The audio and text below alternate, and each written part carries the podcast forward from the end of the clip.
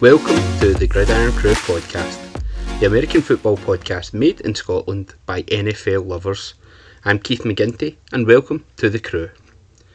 This is our 100th episode since we first uploaded in November of 2022 with a preview of Week 9. What started as a drunken idea whilst on a fantasy draft weekend is an excuse for a great group of pals to keep in touch regularly after COVID Zoom chats has grown into a year round podcast covering all things NFL. Tonight, we may have reached our 100th episode, but we're only getting started. The crew is going to get bigger and better for the 2024 season. Over the next week, we will release details of our Super Bowl plans, including a very exciting live show from a fantastic sports bar in the heart of Glasgow. So, thank you for listening and interacting with us. We love giving a voice to the many, many American football fans in Scotland and beyond, and we will be doing even more of this in the next season. The reason I am opening the show is to say a huge thank you to my crew, to Brian, Kev, Liam, Gav, and Stu, who absolutely smash it every week with the review crew, and to Dan, Studs, Craig, Scud, and Patrick for all their efforts and insight on the preview crew. Huge thank you also to anybody who's contributed, our special guests that we've had over the year as well. But most of all, thank you all, and here's to the next 100 episodes.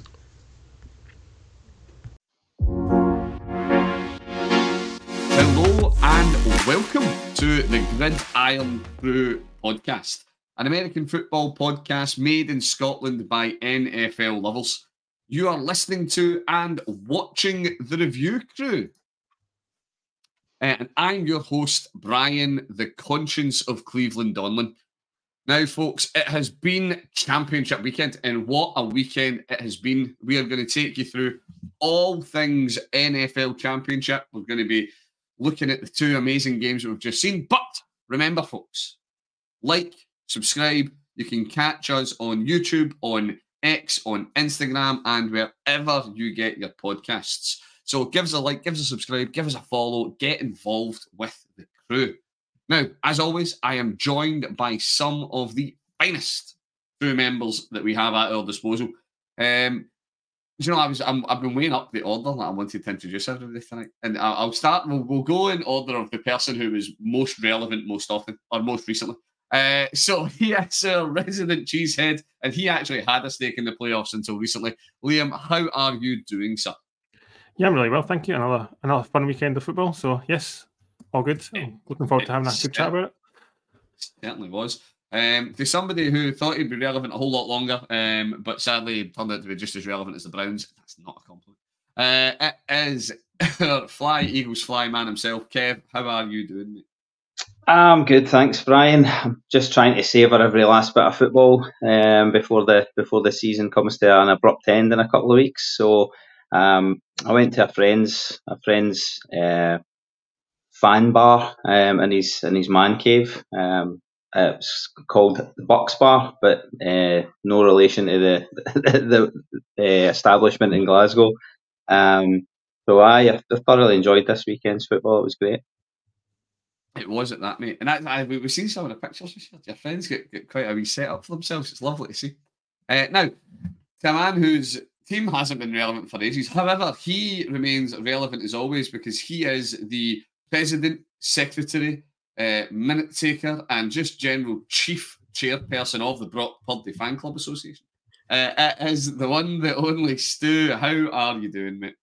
I'm doing really well. Um, yeah, that was uh, quite the quite the intro there. I was expecting something Joe Burrow related, but um, no, no, no, I've definitely been banging the Brock Purdy drum, so I'll, I'll take that one kind of thing. And um, he, he did not bad, which we'll get into.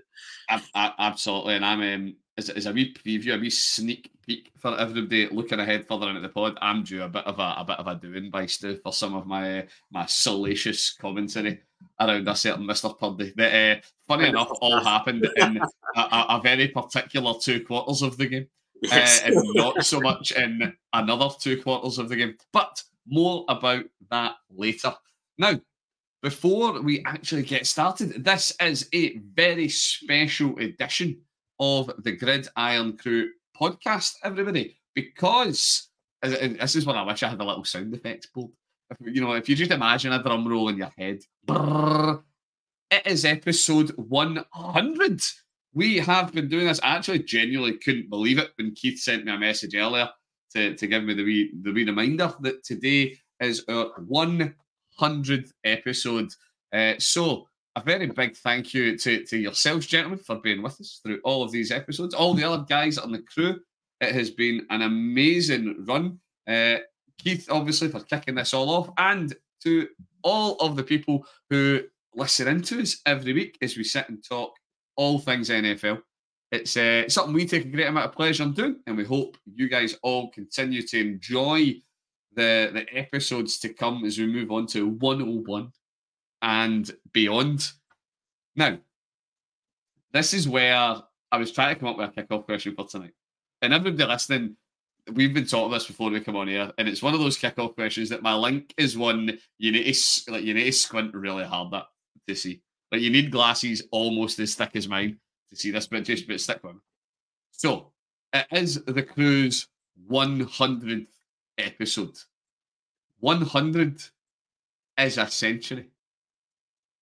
Century is kind of like Centurion, and they were very important people. So, my kick-off question is if you were going to pick one very important person to build a, your, your dream NFL franchise around, who would it be? Now, for the sake of this question and to avoid everybody saying Patrick Mahomes, um, we have barred the quarterback position. So you are not allowed to build your franchise around a QB. Uh, let, us assume that you have one. You have a fabulous quarterback. You're delighted. You've got Baker. You've got Baker, and as such, all is well with the world, and you need no more at that position group. My question then is, who would you build your dream franchise around? What would the, who would that player be? Um, current players, so we're sticking to people that are active at the minute. Uh, back into the, the mists of time and pulling out like, some of the some of the Hall of Fame legends that the league has seen. Um, Stu, would you like to kick us off, mate? Who would your your number one player, your centurion, your champion that you're going to build your franchise around? You've always said you like the idea of being a GM. This is your moment to set out your uh, set out your stall. You know, I'm, I feel kind of on the spot here as well, especially with Good. the fact that I can't choose a quarterback. That's really, uh, that's you know, as we talk, we talk about Easy. how we have a lot of discussions about how that's the most important position in football, or at least it's one of the most important, uh, apart from kicker. But um, yeah, so I, have been thinking about this since you don't pick Justin Tucker now. So, and this is this decision is completely based on recency bias, um, informed in part by this weekend's games as well. So I'm going to pick a San Francisco 49er that is not Christian McCaffrey. Uh, I'm going to go with Trent Williams left tackle because I think that if you're going to do well, you need to you need to do well in the trenches. So I was looking at either D line or O line, and I think Trent Williams is to me is the best left tackle in the game right now. So I'm going with him. That's that's an excellent shout. I do like that. I like you thinking outside the box and away from a from a glamour position. It'd be too, it'd be too easy to, to, to, to pick a to pick a CMC or, or something like that. Uh, Liam, coming to you next. Yeah, aye, yeah, yeah. Liam, who would who would you be? Who would you be going for? So I was kind of I went this kind of same route as Stu. I was thinking of you know left tackle, you know, offense, defensive line. So he's technically still relevant. Only just retired. I'm going to go Jason Kelce, a centre. Oh. Um, just because he's a, a, man beast, and see when you see him running out, out in space and just taking players down and like uh, it's kind of lead blocker. It's class to see, and obviously, uh, obviously, the master of the old tush push uh, getting that going. So um, yeah, I'll go Jason Kelce. Now, do you know what? I'm, I'm, I'm oh, see, I'm gutted I thought I was being all clever. Uh, so I'm, I'm, I'm going to put mine, and I would go and Creed Humphrey. Sam, I've same exact thought. Centre, centre. It is the, We're all going the left tackles. left tackles obviously vital, but the like I centre your offensive line. I think it's such a such an underappreciated position. Um, doesn't get doesn't get the respect. That, I really didn't. That's we went three for three on O line. And then we have like, Kev, who's an Eagles fan, and Eagles are known for having, uh, you know, I know. known for having one of the better offensive lines in football. So let's see what he does. So uh, on you go. Demonstrate well, that, that, we at the crew appreciate the trenches. Yeah, well, I, am not going to go O line because we've been oh. lucky enough to have a pretty good O line um, recently. But um, similar thinking to yourselves, though, guys. Like on the uh, if if it's not going to be a quarterback, it, I think it's going to be somebody on one of those lines, and I would go for someone like. I, I mean, you said it has to be a current player. I was actually thinking, um, you know, imaginary guy coming up in the draft, who would my ideal like imaginary draft pick be? Um, but someone someone in the style of like a Myles Garrett or a or a TJ Watt would be would be my thinking. Um, somebody that can just absolutely wreck other teams' games. Um, so that that would be how who I would go for. Love it, love it. Well, all the love for people in the trenches and, and Kev even you know what? I am just simply going to go out and draft the next Myles Garrett or TJ Watt. I am infinitely certain I will find them ten a penny. Doesn't happen. Particularly, particularly the type of area the Eagles draft that. When's your first draft pick this year? It's got to be right in the bottom of the first round. Yeah, yeah, you guys will have your first this year. It's only Cleveland that doesn't get to draft in the first round. Um, there we go. Something, something one was up. Who would you build that that fantasy lineup around? And it's, say a, a, bit, a bit of love, a bit of respect for the for, for the trenches, for the, the much maligned part of the game that doesn't get the love it deserves. Right. Well, it was the championship round, and we only, only, only had two games to talk about. Um, but they were two of the the best games of the year. Uh, frankly, uh, thoroughly enjoyed watching both of the games. and a great time with the pair of them. Um, so we are going to rattle our way through both of them, folks. And where to start? There is nowhere else really, but to start with the first game we had, and it was the Chiefs again on the road, on the road for the second time in this playoff window uh, at the Baltimore Ravens, the much lauded Baltimore Ravens. With and Stu, you can correct me, where they had all sorts of was it the, were they, yeah, they were the number one defense by the end of the year. They were number yeah, they'd overtaken everybody else on D. They were up at number one. Yeah, they they'd even taken over the mighty Cleveland Brown defense by the end of the year. So that's that's kind of saying a lot. But yeah, they were pretty much one in, really? kind of in the top three in every metric that you can measure defenses by. So uh, yeah, we, we all thought that well, you know, the Kansas City Chiefs and Mahomes and we've heard the struggles that the receivers have been having, and then you have guys like Kadarius Toney with that injury. I'm not injured. like all that chat that's going on before the game as well, adding to it, and you kind of think, well, are the Chiefs going to go in here and perform well? But yeah, you're right. The the Ravens' defense was kind of the big story going into this game, and how how they would stifle stifle Mahomes, or that was their path to victory. Hang on, hang on, sorry, sorry. Were you referring to the recently retired Kadarius Toney?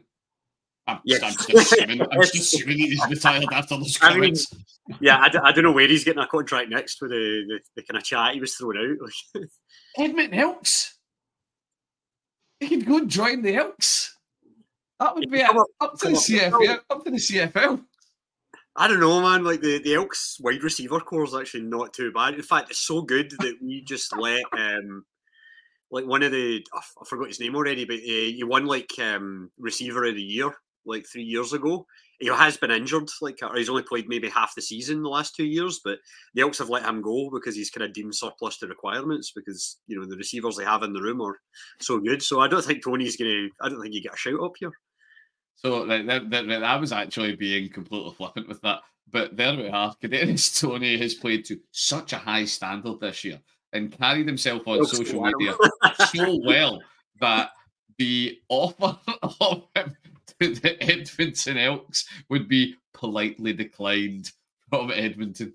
Uh, that, that, tells you a lot. Well, with Kansas City, I'm I'm taking a lead with this one. Um, I, I was on team team KC for this game. Uh, I'm on team NFC for the Super Bowl. That's a whole other story. Um, I was on team KC um, primarily because absolutely anyone but the Ratbirds.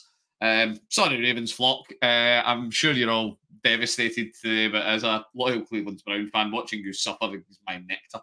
Um, so yeah, KC did KC things. This was a game that showed you when you've got Patrick Mahomes, anything is possible. And he he really just is that that player. He's really the only player in the league that can do the things that he does. And it is just incredible. We've seen an absolute resurgence for Travis Kelce coming in for a man who, okay, he's, he's he was what was he, two, three yards or something like that shy of hitting a thousand yards in the regular season. He certainly overcame it in the postseason. Um, put up 116 yards on the day, touchdown, and what a, what a touchdown grab it was! It was a great touchdown that he put in. Brian, you, got, you missed out. He's actually put up 121 yards. You missed out his one five yard carry. No, no, no. I was uh, receiving stats first. Receiving stats okay, first. Receiving stats first. Okay, uh, and yes, and yes, yes, Stuart. Sunday name you. Uh, yes, he also had five yards, five yards on the ground uh, for, a, for a, a, very respect, a, a very respectable uh, five yards per carry average, um, yeah. which is perfectly respectable. Yes, the t- team um, leading five yards per carry average. um, so yeah, leading, leading the team. Uh, but yeah, so a dominant performance from him. You know, showing us showing us why he, he's the player that he is. You know, he's a you know, tight end come slot receiver come utterly unplayable when he decides he's going to have have an evening like he had. And it was one of those games where it, it started out pretty cagey. You know, I mean, we had KC and, and Baltimore, and we're going to talk more about the Ravens specifically in a minute, but they, they both came out swinging, and KC just started to pull away. Almost ironically, straight and I'm not going to get this because Liam's going to talk Ravens for us in a minute, and I don't want to steal a bit away from him. But a certain Ravens wide receiver who had a very good game, it must be said, who did actually put up some some really good points, but he might have been getting a bit big for his britches and getting a bit full of himself. And then karma is a nasty, nasty mistress. When we had the big punch out from Sneed right on the line, touchback, ball goes over to KC, and they just pull away and away. And before you know it, it's just you just don't have anywhere to come back against that team. One of the big things, and I don't know if this jumped out to you boys, I think it probably did. Much was made throughout the season about you know Kansas City losing or Kansas City struggling and what teams have had to do against Kansas City for years is if you want to beat Kansas City, win the time of possession battle. Keep Patrick Mahomes off the field. You want to win, that's how to do it. Grind out lots of really long offensive drives, limit how much time Mahomes has because if Mahomes is on the field, he's gonna hurt, he's gonna punish you. In our game on Sunday, Kansas City rocked in with 37 minutes 30 time of possession. That's just damning. It tells you all you need to know. If you've got Patrick Mahomes on the on the tough uh, on the top on the pitch for over you know over two thirds of the game, you really know that you are struggling badly. And it's true, they were. The, he just came in and he absolutely destroyed them. What were what were you guys? Any other big ones for you guys last night? I've, I've left a couple of bits. See if anybody spotted other things that were particularly interesting to the KC side last night. No, I think I just think. Uh, I mean, Mahomes is obviously excellent, right? So everything, everything that's been that can be said about Mahomes has been said. But I just, I think looking back at that game yesterday, um, I, I, I wasn't overly impressed with Mahomes. I think Kelce for me stood out as the guy that really stepped up in that match. Um, for all you're saying that they that Mahomes dominated them and done the damage, I mean, they didn't put up a lot of points. Um, you know, it, it, was quite a, a close game still. To be fair, there was only one score in it um, in the end. So I, th- I think that you know the difference for me really was that the, the Kansas defense um, stood up and stopped the, the Ravens for putting points on the board. That's what that's what I kind of feel like it got away for the Ravens. Yeah, Very, very true. And again, a lot was said going into this with the Ravens that if, you know, Lamar, Lamar is MVP Lamar. He is mm-hmm. utterly unplayable. Um, yes, Mahomes is the is, is the best overall quarterback in the league, but Lamar's so dangerous. He can beat you his legs so much that if you want to beat Lamar, what do you need to do? Keep him in the pocket. And that is something that KC managed hugely last night. Keep Lamar in the pocket, make him try and beat you through the air. And like Lamar, Lamar's not a bad passer. This is like I, I, I even even as a Browns fan, as much as I might take the mic in the group chat, um, Lamar, the, the narrative of all Lamar's just a glorified running back. It's it clearly nonsense. He can he can sling a ball about, but it's not where the strengths in his game lies he does is about that maneuverability. It is about escaping the pocket and extending plays with his legs, and he just didn't have the chance last night. Um, Liam, to come to you and, and maybe think about all things Ravens. Where, where did it go wrong? I mean, the Ravens they only put up ten points in the night. Yes, KC only put up seventeen, but they they really didn't look like they were. KC for me looked like they could have scored more. Yeah, Brian, it was a big 17. Like, oh, that was the way I viewed it. Like, yeah. The way talk and like, that. if I, I, I don't know, and this is where it's it's the one that I would maybe say is that if you were going to put money in either of the teams to pull another touchdown out of the bag if they really needed it, it, it would have been on KC. It would have been the Chiefs that you had. You got more in the tank you could give us. I just didn't see anything for the Ravens that made me think that the, the comeback's coming.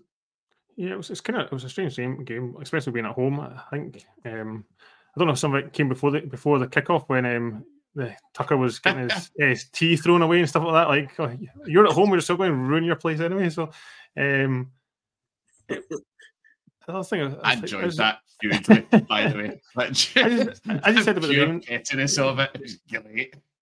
I just said about the Ravens, like they're been a great defense all year. Their defense was great again last night. I thought, you know, they're flying around. Roquan Smith and Kyle Hamilton were, were everywhere. Um, but it was just their offense just couldn't get going. Like you, like you were talking about, like Lamar, as much as he's a good passer, he's not improved. I keep commenting how much he's improved as the seasons or years have gone on. But the, the running game just was lacking. I think Lamar had like 54 yards rushing, and then um, Edwards and Hill had like 20 yard yards between them. Um, I found some crazy stat in the Twitterverse that they had three early down runs all game. That was it for the Ravens.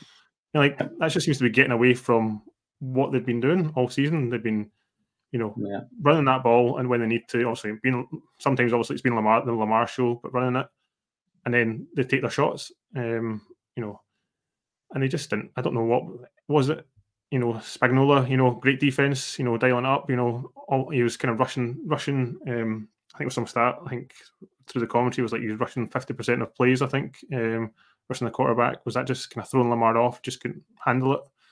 Um, and they just they just couldn't get going. Okay, in the third and fourth quarter, they started to make some plays, you know, and then obviously got that big, the biggest probably play of the game when Flowers, as you say, fumbled on the goal um, on the goal line for a touchback in the end. Um, but fair to, as much as he should have protected the ball, it was some play by Sneed um, to to knock that out. Um, but it was just they just seemed to get away from what they've been doing all season. I don't. Know. It was really they're trying. I think they're trying to out. They kind of felt as if they outsmarted themselves. They were trying to be too cute about it all. I think, and it just kind of came back to to bite them in the end.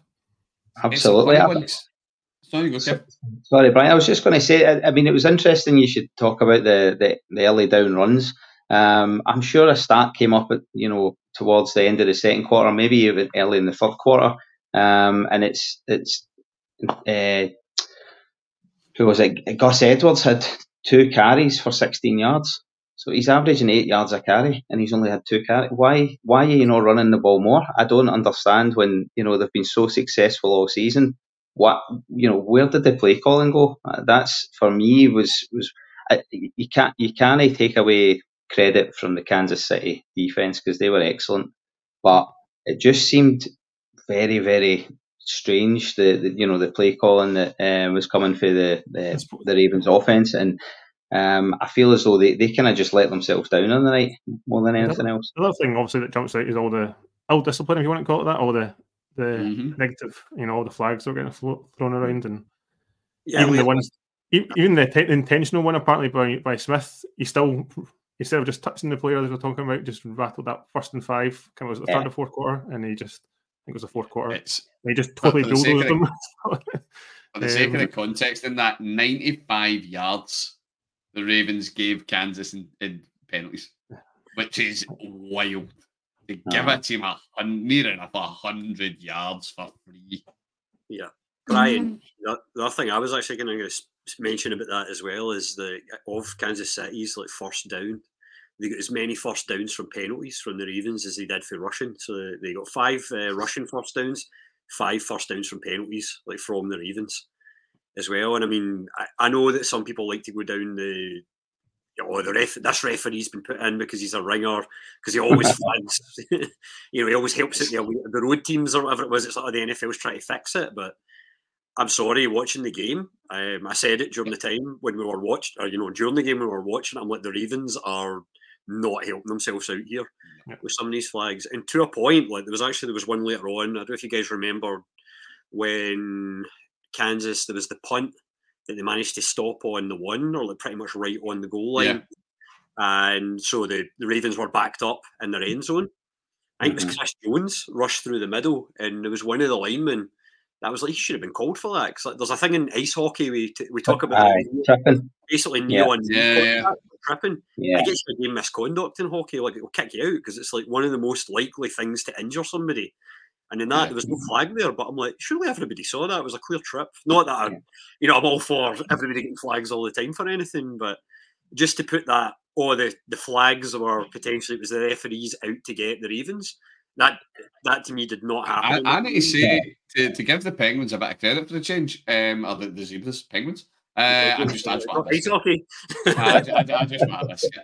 Um, to give them, some, you know, I mean, as much as there, there were, you know, I mean, a fair amount of penalties um, on the nights, you know, it was about 125 yards worth of penalties in the nights across both teams. There were none that I really looked at and thought, oh, that's egregious. That's that's the refs ruining the game. And again, yeah, okay, there was the tripping call that was missed, but I don't know that I'd really say there were any big missed calls either. I, none, none I, I, can think of. I go, Personally, I think that the um, the taunting call on Zay Flowers was ridiculous. I thought that was absolutely ridiculous. yeah, um, no, that's, that's the, guy, the difference. The that's guy's the holding his leg. The normally, the player catches the ball, turns away, and you know strikes a pose. But he's he's he's been held by the defender, so he just stands and and, and you know flexes his muscles. Spin the ball on his face. Ken, uh, that's the one where the rule is the rule, so he was flagged yeah. for that. But I think that rule is stupid. I think the players yeah. should be allowed to. Like, know, I'm in the Joe Burrow camp of oh, I just let them taunt because it's still as if he's you know swearing. or, somebody, yeah. It's, yeah. it's, an interesting. It's an interesting. one. I don't know. with a helmet. hey, lot to be said for beating a man with a helmet. Um, it's funny though with the taunt one. I don't know anybody that likes that rule. Like, okay, like you know the well, there was a, a kind of an interesting one on the New Heights pod recently where the the, the Kelce boys kind of explained the the much maligned touchback rule and they kind of gave their point of view about why they think no, no, that that should be a rule. You fumble in the end zone, you should be getting really heavily penalised, and that's kind of going against the grain of what most folk would say. Yeah. But when it comes to the taunting rules, I don't know anybody that thinks that's a good thing. But I will say as well that as much as I, I don't think I don't think Sparrow either. Let them taunt. It's it's great fun. It's great to watch. It's a really easy rule not to fall foul of though. It's like the one in like um, in, in like football yeah. soccer always does my head in when players pick up yellow cards for taking their shirt off and they celebrate a goal. I'm like, mate, it's really so, easy to just not do that. gonna, gonna just not do that. Um, one, one other call, one other call for the the, the refs that, that uh, I'd like to know you guys' thoughts on, uh, and I think I'm going to be coming across as a, dus- a disgruntled uh, Ravens fan here, uh, bringing up bringing up these calls. But um, the interception. Now, let me just say, first of all, the, the, the interception Lamar throws at the end, absolutely ridiculous. ridiculous. Throwing a, throwing a ball at a guy who's in triple coverage and he's getting no chance of catching that. Right. But Yeah, but the hopeful, like I loved it at the time. I was just like, oh, that, Hand up. that, that hopeful wee finger that went up, like I'm Aye. open. it's like as he runs into triple See coverage. the thing, but see the Um, thing, see like see if it was right. I can't believe I'm about to say this. Like, so you can enjoy this when I say it. See if it was like OBJ. It's still daft, but I get it. I understand it. It was But likely. likely. likely. It's uh, not exactly yeah. what fucking Aye. I, Aye. I I, thought it was a- I know what you mean. It's it's not like a D hop or yeah, like or an OBJ Yeah, or like something that might the like, or might the ironically named Isaiah Likely because that was Aye. anything but likely, wasn't it? um, but no, but the reason I bring that up is at the time I thought it, and I've seen replays since, and I've also seen some people talking about it on on X on Twitter. Um, but likely is bundled to the ground while the ball's still in the air by the defender. Um, and I just I wonder why there was no flag there. I, I I thought it was a good think no. I think it was a good no call. I think. Yeah. I say, like, because if you're going to throw a flag, players are going to stop and just get a guy run into them, and then they'll fall over, and then there you But, go. but, It's- but, it's he has to, but he has to stop to, to have any chance of catching the ball. You know, he's, if he if he wants to catch that ball, he's got to stop, and the defender runs straight into him. So That just means it's a bad ball, isn't it? or it's But a bad know ball. You know, to, to He's play, either ran the route incorrectly or it's a bad ball. to, to play but devil's he's, he's advocate, tried maybe- to stop to catch the ball. The defender, one of the three defenders, has just has just bundled them to the ground. Um, now I've seen people on uh, on Twitter saying, "Oh no, you know um, that that was after the, the the contact was after the catch." It wasn't. The ball was still in the in midair when when the contact happens. When he's actually on the deck before the guy catches the ball. So I just found that interesting. I mean, I'm not saying that the the, the referees had a terrible game. They they gave plenty of uh, decisions to both teams. Um, but for me, I just thought taunting call was a was a bit crazy, and I thought that one was could have could have easily been given. Kev, I, I will say on that, the more because obviously I'm talking about likely with the finger up, like the hopeful go for it Yeah. here. I do actually think that part of the decision to throw the ball in there was as much as it's a, and now I'm going to defend Lamar here slightly after saying it's a good idea. I think Yeah. maybe They they were, trying, that pass. they were trying to draw the flag Maybe, yeah, that was what it was. It's like either he pulls off an amazing catch, or they think, ah, there's three defenders there. They're going to panic. Somebody's going to get hands on him, and Uh-huh. we'll, we'll get a holding call here.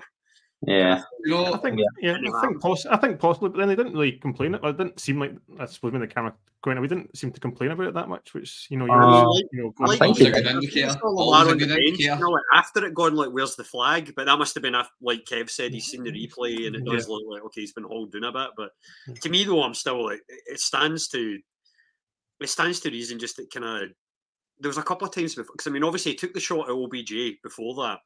Yep. That OBJ never got to, and I mean that that I think was their chance to tie it up. Yeah. At that point as well, though, there was like I don't know if it was a drive before or within that same one. I remember thinking at the time, going, "Why are they taking shots for like thirty-five yards here? It's like there's still time." No I'm like, just go for the underneath route, get the first down. It's like just keep grinding the clock. It's like you might end up in overtime, but at least you're going to get a score here, kind of thing. Yeah. I, I don't know. It was almost like Harbaugh. The blood went to his head, and he just went, "Screw it, we're going for it, guys!" Like, Aye, that's going to be a Guys, theme know today. I'd, I'd love to know. yes, it is. I, who- I was actually setting up the line, Uh, Niners game there, but coming. Don't worry, they're coming. I do. I would love to know, and it's one of these great mysteries that we never get to find out. Is like Yeah. who decided that that was that was the play and that drive. You know, what I mean, what was that Lamar? Did, did he kind of like hot route that one in? Did he make that a bit of an option route that he put in there, or, or was that just this is the play design? This is what we're going for. yeah. But I the, mean, the, the, the excuse I'm going to give the refs before we move on, I'm going to give the refs for that one. See if the refs call that holding. Every hail mary that ever gets thrown is going to end in a DPI. As it's more or less the same for all of them, where you just Yeah. hurl it into the end zone for miles away. Everybody's getting clambered over. Um, but no, stop it. Right, last one on this one. If to finish us off, then you we, we have made reference to it, but I'm going to put this one round the table. Is uh, who's is somebody getting praised? There is somebody getting blamed. The I think pivotal play of the game has to be the Sneed Flowers ball getting knocked out, touchback out. the player of the game for me. It was it was the pivotal moment. Are we blaming? Now you're not nay bottling it. None of this. Oh, it was a bit of both. You need to choose. Are we blaming the rookie wide receiver, Rush Russia blood to the head, trying to extend when he needs to tuck that in? He would have got a fresh set of downs on the one, or is Sneed just pulled off an incredible defensive play? What do we think? You need to choose one of the pair. So I'm, I'm talking deliberately to fill a couple of seconds to let you think. Zay Flowers. Zay Flowers is to blame. Kev straight in. Kev straight in. The, the, the rookie player has made a rookie mistake. Um, I can't remember what game it was last week, but something similar happened, or maybe last week or the week before. Um, and you know the uh, all the pundits in, in uh, the studio uh, and the coverage I was watching all said the same thing. You've got to protect the ball there, especially when it's it's a fresh set of downs on the one. So I, I cannot for the life of me understand why. Do you know what? See, even if he tucks it in, he's probably getting the he's probably getting the touchdown anyway. If he if he doesn't extend because he's he's he's hurtling through the air. Um, his whole body is is hurtling through the air. So if he tucks it in, it, he's probably going to cross the or break the plane with that ball before before he, he touches down anyway. Um, I don't understand why he's trying to reach out, especially with is there two defenders right on top of him as well. Um, so, yeah. there's, there's one vote for stuff the rookie. Uh, Liam, where do you land? I'm, I'm going to go positive. Uh, I'm going to go the oh. positive oh. road, road with this, uh, Brian, and I'm going to say it's not the rookie's fault. I I think he was you know, on the, on the verge of making a great play. But I think the even better play was Sneed using that veteran awareness to get in there and just punch veteran that ball. awareness. Just like one punch right. man and the ball free there, kind of thing. So I, yeah, I'm. I think that Sneed was the the man in that situation. Right. Okay. Yeah, well, um, I'll, I'll, you, you did very rudely talk to Liam, who was trying to introduce us. Right. But it does mean that Liam gets the tiebreaker. I'm thinking so, of Liam, on me, so I just dropped it. Liam, you get the tiebreaker, mate. Where are you landing so, it? Well, because I was kind of going on that with Sneed, I was watching like watching it and just trying to see was was it intentional or was it just because he was trying to wrap him up and he just had it out? It was going so fast. I'll give, I'll give Sneed a due. Probably was intentional, but so I think it was on Flowers, and then I think you have to blame Flowers. I think like Kev. Yeah, I'm gonna. I, I hate, I hate I'm gonna make it even. And it was kind of I was going another thing I was going to say. It's kind of a kind of theme of the weekend. Rookie mistakes that cost might cost them. We got might get into another rookie who made a bit of a, a an issue in the next game. So um, yeah, yeah, yeah, we will. Um, yeah, I'm going to make it even more lopsided than blaming Flowers as well, um, because I, I, I think that was a hundred percent calculated by Sneed. I like this. I suppose this is then what I'm going for is that Sneed has Stu's right. Stu, Sneed's made an incredible play. The only reason that that play has been available is because Flowers has made a really poor decision. Um, if, if he doesn't extend that out, Sneed can't make that play. There's isn't space to make it. So yeah, I'm, I'm blaming Flowers. Ah, he's a rat bird. I get to blame. Right, okay. Um, Poor so, guy. I know. He had a great game, didn't he? So, Cost uh, sorry, I'm sure, I'm have tried into his millions. Um, yeah, it's, not, it's not like he's not going to have a very lucrative NFL career ahead of him. The guy just put up 115 yards on sort of five receptions. Well, as long as he uh, doesn't do a Tony Bryan and end up like uh, ruining his name, there is that. Uh, well, true, true enough, he could do. Right, but yes. Anyway, I think that one we we seen the end of it, and we were gonna we're gonna move on now. So we're gonna move. It was time for prime time, and as I said at the start of the pod, if there was ever a game of two halves, uh, it was this one. So we are going to start at the beginning, uh, and that means we need to have some pride. We have one pride uh, and talk through all things Detroit. Kev, what, what, did you make? Talk us through the Lions in this game. The Lions um, started off like the Lions that we've all kind of come to love this season. We've all kind of uh, developed a soft spot for them because of the the attacking uh, football that they play. Um, really exciting to watch, and, and this game uh, was was yeah to begin with it was exactly that. Um, the first half they were firing on all cylinders. They were running the ball well with uh, their one-two punch. Um, they were they were throwing the ball, getting up the field, putting points on the board. Um, there was yeah, J- Jahmyr Gibbs had a great game again, or at least a great first half. And um, Amon-Ra St. Brown is probably the best I've seen him play for a while, um, although he did put up decent numbers last week as um, as well. Um, and Goff, for me, Goff was was actually really good. Um, I've, I've had my doubts about Goff as much as I enjoy watching um, the Lions this season. Goff, to me, seems a bit fragile, um, and I worried that, that this game would uh, would maybe be too much for him. Um, I've seen him earlier on in the season where he, he, he, throws one stray pass and all of a sudden the ball's just, you know, flying loose all over the, the shop. Um, but I was impressed with, with, with, how he held it together. Um, and ultimately, ultimately, uh, you know, in the second half, the the the 49ers just ground them down um, as they as they do in most teams that they play. So I don't think there was too much blame to place on the Lions on the whole for the, um, failure to get the result in the end.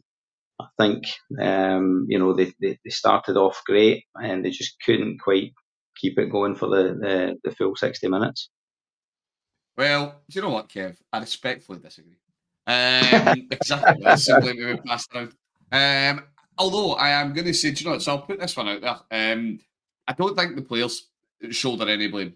Um, I think they went out, they gave it their absolute best. Goff, I was loving some of Goff's passing. He was throwing absolute darts. Some of the some of the motion he was getting the ball was incredible. I thought, and yep. the, the the Lions' run game, particularly the first half, Gibbs Gibbs's touchdown was for me one of the best runs I've watched all year. Um, but I know where you're going with this. And Campbell, like, yeah, it's been a hallmark of the team all year they have been one of, if not the most aggressive teams on fourth down all year. It's one of the things we've loved watching. We've loved yep. seeing it because we love seeing that go for it attitude, and it's worked so often until it didn't. Yeah. You need to shoulder the blame for that one because they really should. There's more than enough opportunities last night for them to be putting that to bed if they take a slightly more conservative route with some of the play calling. But if they do that, and they play, and they, like we spoke about in the last game, how the Ravens weren't playing the, the, the football they've been known for all year, and it came back to bite them. Yeah, the Lions do that. They abandon their philosophy. Does does that bite them in another way? That's that's. I mean, that I knew where you were going with that, Brian. And the reason that I didn't criticise uh, Dan Campbell is because I don't want to be a hypocrite. I, I've watched them all season. I've loved seeing them going for it on fourth down so so often, um, and you know sometimes pretty like long yardage on fourth down. So you know, I just felt like they had to be true to the way that they've been playing and um, stick to their guns. Uh, and in the end, you know, when they end up end up going seven points down, you're thinking, oh, they could have kicked those two um, field goals. They'd probably still be behind. So um, I think they felt like they needed more, and they just unfortunately couldn't pull it off. Stu's, Stu sat there with his, with his finger up, which makes me really nervous about what he's going to say. Okay, I'm going to agree with Kev for the most part. Um, they are, and like I, I, love. I actually thought that both decisions they made in the second half on those fourth downs to go for it, I thought those were the right calls because, like you know, it was fourth and three and fourth and two. I think they had, mm-hmm. and in both of them, it's like if they get the touchdown, their game's done, kind of thing. It's like I think mm-hmm. Detroit are winning. Where Dan Campbell went wrong, though, is he did abandon his whole philosophy. The first half in the second quarter, seven seconds to go, they opted yes. for the field goal in that situation. And I mean, they ended up they lost by three points or whatever. So like, you know, if they don't get the, you know, if they'd went for it and not got it, we never know. Uh, if they would have or not, they would have been on 28 points, I guess, by the end of the game instead. However, if they'd went for it on fourth down at the end of the first half when they had such a convincing, you know, 14 point lead anyway. It's already mm-hmm. two scores. So if they went for that usual Dan Campbell aggressive thing, and they, you know, they had like Montgomery's averaging 6.2 yards for the whole game.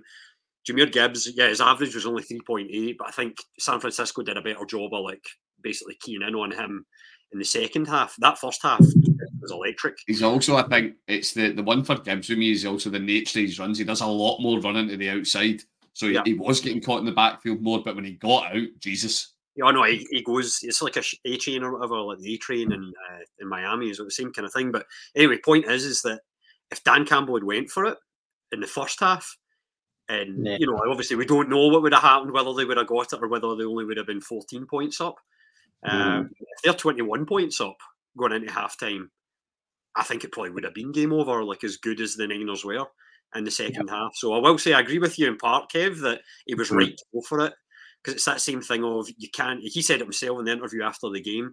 He was conscious of the fact that well, this is what we've been doing all year. We have to go for it, and I'm also want to stop San Francisco playing long football, which was what mm-hmm. they did as soon as they got ahead. They're just like, we're just going to do the short dump offs. We're going to run it. We're going to, you know, we just go back to playing Niners ball, and that was what they did, kind of thing in the end. But, uh, so I stand by Dan Campbell, but I do say first half, you killed.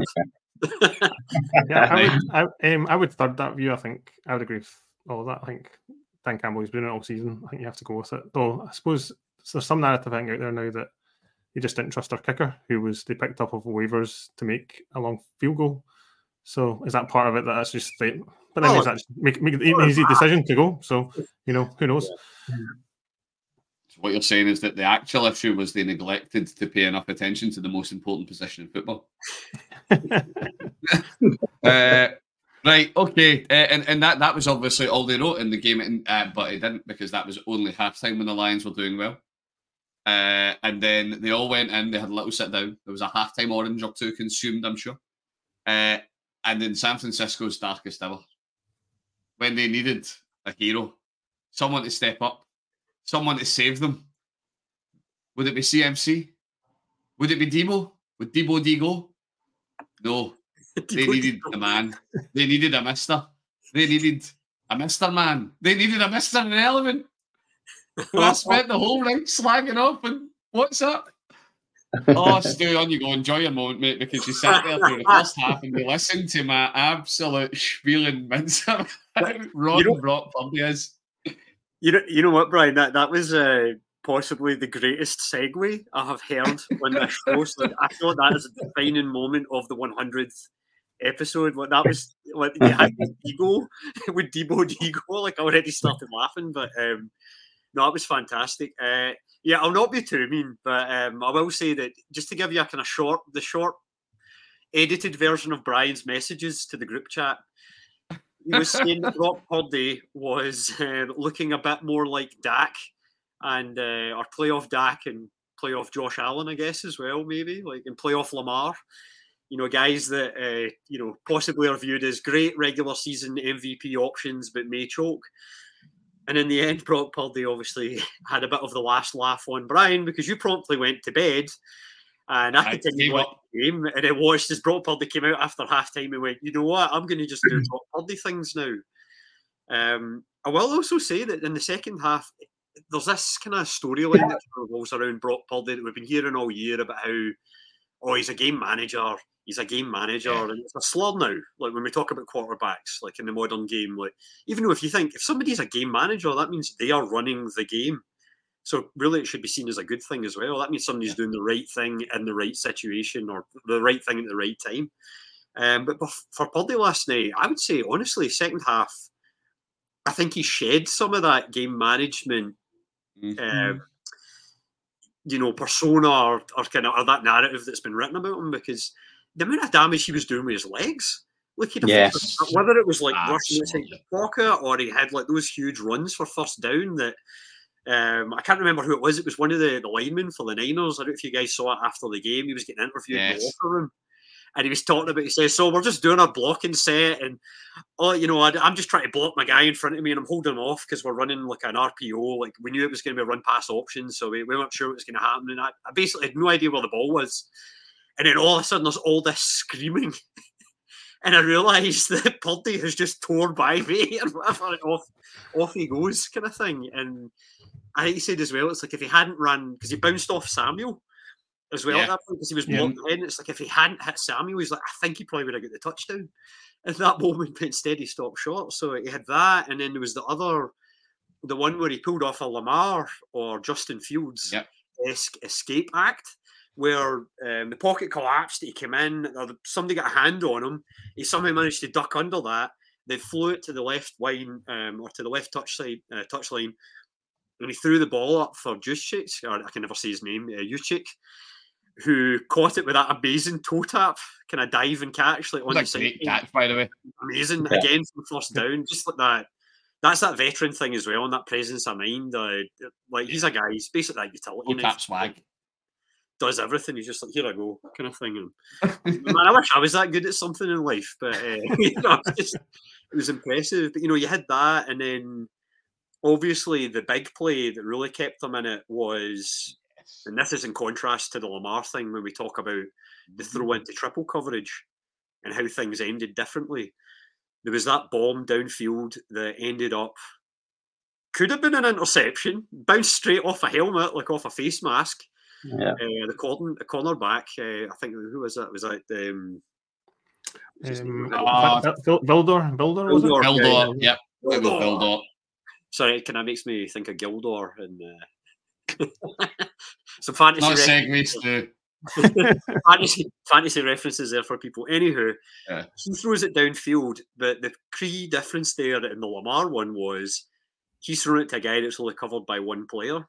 So even if you are slightly out, it's like he's basically going like, "Why Ooks down there? I'm going to let my guy maybe make a play in this situation." Whereas with likely, you're throwing it into triple coverage, maybe hoping for a flag. So the fact that it bounced off and then Aiyuk like showed the presence of mind just to be able to go, "Oh crap!" and he throws himself at it, catches it as well. It's like that was The one, impressive. the one with that, I'll say as well. I don't know if you've caught this. There was a, a great uh, snippet came out for one of Deebo's um, post game bits where he was talking about that, and it was like Deebo helped create that play, and it showed you how good Purdy's um, reading the field was because the, you know Deebo was the primary target in that route, and he came out, he was cutting across, and he pulled one of the safeties out with him, and Yeah. that's what left Aiyuk alone. That's what created well, the space for him. And Purdy has been able to set work his reads, identify that Aiyuk's there and that he is now in single coverage and take the shot. Um, need to say a lot obviously been made about Purdy legs. His legs was incredible um, in the second half. Um, but second half, Purdy went 13 for 16, 174 yards, touchdown, no picks. And for the sake of ending it likes the, the percentages, that's an 81.25% completion rate. It's incredible football. And then you add in 50 yards, uh, well, was it 48 yards um, on the ground? I don't know if that all came in the second half, but certainly the most meaningful parts of it came in the second Big, half. big rushes were in the second. Yeah, the 21 yarder, and that was in Yeah. the second half. It's- Um, yeah, yeah. The other thing I'd say on it as well, they're just talking about both quarterbacks. It is funny how when you say that, like he was like 13 or 16 in the second half, but his overall stat line was 20 or 31, 267 yards, touchdown, interception, obviously two sacks. Then you go look at Jared Goff, 25 or 41, so he's missed 10 more kind of passes and made five more. Yards 273, that's only six yards more than Purdy a touchdown, no interceptions, and then two sacks as well. Uh, more yards lost from that, but in the end, you kind of look at it and go, okay, well, both. In fact, actually, he lost six yards more from that. Yeah. But the difference is, is Jared Goff doesn't give you the running option as well. So Yeah. Purdy made up more yards for there. But through the air, though, it's actually funny how similar both quarterbacks were. But it was the point I was trying to make there. But um, I, I noticed that as well. Like the overall stats for the, the game was like was like total yards, four hundred forty-two for Lions and four hundred thirteen for the Niners. It was like crazy how exact they were, or just about. Yes. Like, um, first close. downs twenty-eight to twenty-three and stuff like that. It was like you wouldn't think it was two game a game of two halves. Really, you think it would be quite even overall, but it was Yeah. a bit crazy. But yeah, also the, the fact that we we compare it to the Ravens took eight penalties in their game, and there was only five total in this game. It was like two for the uh, two for the Lions, and three for the, the Niners. I think if I have that right. Yeah, just- yeah, two and three. 15 yards in yardage. The Lions gave up, and the Niners gave up 20. Very Yeah, so game. I mean, the Niners in the first half, I think, were hurting themselves with the flags a bit, and then that was in the the second half. That was another difference, I would say, for the Niners. They really screwed the knot, and they went, you know what, we need to stop taking flags here, Mm. kind of thing as well, because they were behind. And as we see, seventeen point, like you know, making that up, it's is that not the biggest NFL or comeback in an NFC championship Oh, game? there's a question. I don't know that. that's that's a brilliant one. We should. Oh, I feel I feel that we've let ourselves down here, chaps, but not figured that out before we went live. Um, I've, I've no idea, but it's certainly. Uh, do you know? And I suppose what Liam's actually led us into a really interesting one because for stats that are so late, I, I think. See, for me, it actually shows how much a game of two halves it was because the Yeah. Lions dominated that first half. Most of the positive stats the Lions were putting up well, Yeah. came through the first half, and the, the Niners did nothing in the first half. Hence my hubris in the group chat. Um, and then it shows you how big the game flipped almost exactly on its head for the Niners to completely dominate that second half and and, and put it to bed. And don't get me wrong, the Lions were hurtling. You know, there was some big drops for the Lions. Amon, was it Amon Ra? Yeah, Amon Ra had a big drop. That would, have, that would have been a kind of a big I chunk was, play. was it Re- Reynolds as well, a- I think, had a drop in the third Yeah, so like you know, there were a few, but it's it it does show you that it's it's so hard to, to do this kind of stuff in, in the postseason. You know, what I mean, you need to be so switched on for all of it because as soon as you take your eye off anything, all of these teams have got the talent to punish you.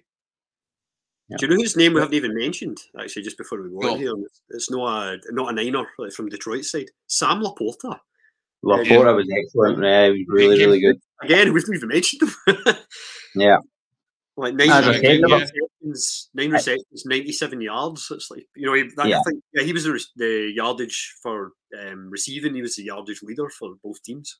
Well, totally firing. But tell me this, right? I, I'm, I'm obviously I was getting more and more drunk as the night went on. Um, I've, I've, I've suddenly had a vague, a vague recollection of an incredible catch, but I can't remember who it was.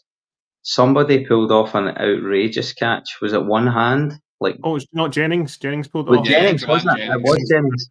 That was Joanne ridiculous. That was his one catch as well. But like, if you're going to do it, if you're gonna Like, one he catch dinged up. game, like, Did they not get dinged up on that catch? I think he might have done. I'm not sure, Yeah. but yeah, yeah. I'm- I'm sure he get dinged up. But yeah, I I enjoyed that for the guys in the the, the, the preview crew. But it was um, and I'm very sorry for an Niners fan whose name totally evaded me right now. and I'm totally mind blanking. But what it is apparently Jauan Jennings in the Niners fan base is called Joanne Moriarty, which just Joanne makes me That just One pleases me more. greatly. Joanne Moriarty, love it. Um, but yeah, so aye, that uh, what what a game, what a pair of games. Um, and I'm I'm sad to see the back of them because it was a fantastic weekend of football. Now, with that, it is sadly, as I say, it's time to put the week in the rear view. Now we have we've limited ourselves this week to a, a cruise missile and uh, who who crushed it for the crew. Um, I'll be honest, I when we, we were talking before we came on air, everybody, and I, I thought we would the cruise missile this week would be be fairly boring, uh, and there'd be one nomination, and we've just talked about it. That Aiyuk catch straight off a helmet. Um, but I was very quickly shouted at and told that I was full of crap and that there were multiple excellent things to be talking about. Uh, so, Stu, take us off with what were your kind of nomination for your the, the cruise missile of the week, ignoring, of course, Aiyuk's wonderful off the helmet number. I mean, This is what we that's see the if thing, Stu is, remembers his there's- own nomination. there's a few that like aren't um, considered actual cruise missiles. Like for one, the the Juszczyk one, Yep. which you know it was just that amazing play where uh, Purdy managed to get free of the pressure and out to the side, and then throw it up for Juszczyk to get the first down and that toe tap kind of thing. So that was one of the ones I'd mentioned. Kind think. So I'm not saying that was a cruise missile of the week, but that's No, but I was, it was and, and I think it's I think we are a bit, we're a bit too obsessed in the crew with the cruise missile needing to be a massive air yards pass. I think I think some some subtlety and some some expert technique has a has a has a big place to play. Uh, Kev, what were you saying? What were you thinking? One of your one one of your non uh, or one of our alternative suggestions? We, Yeah, we say? An alternative. I, I, I liked the. I think uh, Liam mentioned this before we came on, um, and it was Lamar escaping the pressure, um, and then throwing a um, a nice pass up the field for Zay Flowers for the touchdown. Um, so yeah, yards. I enjoyed that one. Right, and I'm, I'm delighted because I thought you were about to Nick Liam's out for under him there. Uh, because we it wouldn't it wouldn't be it wouldn't be we couldn't do any of these games unless we made reference to this most most incredible of moments. Uh, Liam, you're uh, your cruise missile candidate of the week. What um, um the play to himself? Um, a certain, a certain uh, Lamar Jackson to Lamar Jackson. it takes some special talent to pull that off. Uh, like it's just one. We're gonna no spoilers, but we're, we're going to talk more about that in a wee bit. But yes, that was that was an incredible one. Um, all all of these things, great passes, and again, it's these lovely wee moments that make the games so so enthralling. Uh, right, uh, our second last uh, bit of the pod this week, guys. Who who crushed it for you this week, crew? Uh, I'm gonna I'm gonna come in my mind first, just because this and it's it's based off one play. I'll be honest. Um, for me, crushing it this week was uh, Jahmyr Gibbs. Um, yes, it all kind of happened in one half for him, but particularly his touchdown run. The the jukes, the side to side movement that he was showing, he, like I, genuinely couldn't believe he didn't. Like I, when I watched it live, I immediately thought, "Oh my god, the Niners have blown that entirely." Um, the defenses just let themselves in. Then I watched the replay after we heard it. No, no, they didn't. They tried really hard to tackle him, and he just got away from everyone. Um, so for me, crushing it this week was Jahmyr Gibbs. Uh, Kev, who's who's your your crusher of the week? I'm going to go for um, someone on the de- defensive side of the ball for the Kansas City Chiefs because I think that's that's what got them the win in the end. And Chris Jones had another uh, game wrecking uh, performance, so I'm going to go for him. I'm absolutely showing why he's worth every penny um, that, that Kansas are paying him. I forget what his contract was at the start of the year, but he's demonstrated ably why he was worth it. Uh, yep. Stu, and I do not know. I'm going to go to Liam because because Liam's Liam's about to come back in in a minute, so we'll get Liam out of the way here. Liam, who crushed it for yeah. you this week?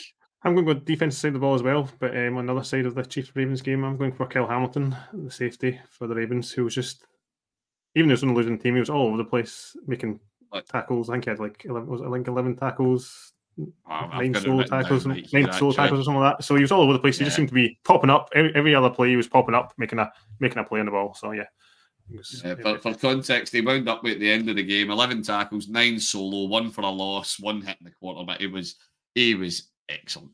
Uh, yeah. Stu, with yourself, mate, who is your uh, your crusher this week? I'm going to use that to link all the way back to the, the kickoff question when I when I was saying about the recency bias thing. Um, and I'm picking the guy I picked to start my franchise with. I'm going with Trent Williams from the San Francisco 49ers the guy didn't allow a single pressure or tackle or sack or anything from his side on the field. So he, he had like a near enough perfect grade kind of thing on the day. So and he's he's such a monster every week, anyways. But yeah, Trent Williams for me, like the the what he does for both the passing and allowing McCaffrey to do what he does in the rushing game as well is absolutely monstrous. So yeah, Trent Williams for me. Yeah, absolutely incredible game. Right, and and I don't. This this could this could be the first time that this has happened. I actually think it's possibly is. Liam, you are going to take us away with the statistic of the week. I guess this this could be your, your inaugural statistic, sir. I'm, not, I'm not. I'm not sure if you you've ever had the, had the honours or the, I can't, I can't, the dubious privilege before, mate. Uh, um, you, you, you, found this one and it's a cracker. Uh, so well, give us a statistic of the week, sir. Yeah, so we've all already touched on um, a certain play from a certain game, it's, and we all seem to have this in playoff every so often. I think it seemed to be against KC. I remember the the Mariota uh, play to himself a couple of years ago, uh, yeah. which he I think he in for a touchdown that one. But yes, I found this crazy stat on X or Twitter, if you want to call it. Um, credit where it's due to. I think it was Front Office NFL. I think it was from. Um, but yeah, Lamar Lamar's Jackson was a 13 yard reception, was the longest completion by a player to himself since in the playoffs since at least 1950 which is ah, just one of those stats. I love I love the least least 1950s. Like, what? it's like, well, we know up to 1950, but we can't be sure before that. You can't be sure. Yeah, legend. I, I love the idea that Lamar gets that tweet like printed and put up his wall somewhere. I lost the awards. My official record. I hold the longest reception for one guy to himself. So it, it was it was such a bizarre play. It was such a bizarre play. Um, right, okay. Thank you very much, folks. Um, and that, that's it. That's that's been a hundred of the finest episodes of the Grid Irn-Cru. And uh, me and the rest of the crew and all of the rest of the guys are looking forward to the next 100. Um, but more about that later. And we've got a Super Bowl to look forward to, everybody.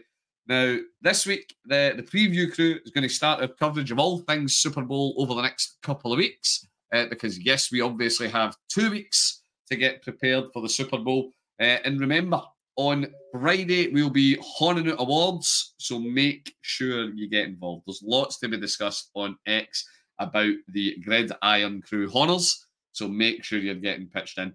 And uh, thinking about that Super Bowl business, depending on where you call home, you might just be able to get an up close and personal look at some of the finest crew members. But there will be more said about that in another pod to come very, very soon. So, with that all said, all that's left for me to say, gents, is thank you very much for joining me tonight. Stu, thank you very much for coming on, mate. Thanks a lot for having me. And uh, when are we doing the Pro Bowl preview? I mean, surely the well, Pro Bowl. We can't forget about that. uh, um, yeah. Do you know what? I'm you looking forward to the review of that. Uh, yeah, yeah. Don't. That's what we're going to listen. Do you know what? Do you know what? Do you know what? I'm going to be positive. They've brought back all of the daft skill games for the Pro Bowl. I'm quite looking forward to those. The flag football bit, not so much, but the stupid skill games, I'm quite looking forward to them. Oh, maybe I need to think of a better idea than the Pro Bowl. Um, do you know that's maybe what we should do as a next pod? What should they replace the Pro Bowl with? I'm sure we've all got thoughts on that. Um, right, thank you very much, to Kev. Thank you very much for being on with us again tonight, mate. Cheers, guys. Pleasure as always. All, all three of you. And last but by no means least, Liam, thank you very much once again, sir. Yep, again, thank you for always, always, always good to chat ball every week. Absolutely. Uh, right, okay, well, that draws things to a close. Now, remember, you can get in touch with the crew via Twitter or X, as I need to remember to say these days as well, at Grid Irn-Cru. You can find us on Insta, grid underscore iron underscore crew. Stick that Grid Irn-Cru into YouTube. You'll find us there. Find us wherever you get your podcasts. Like, subscribe, all of that good stuff. And with that, all that's left for me to say is thank you very much, folks, and we'll see you in the next one. Goodbye.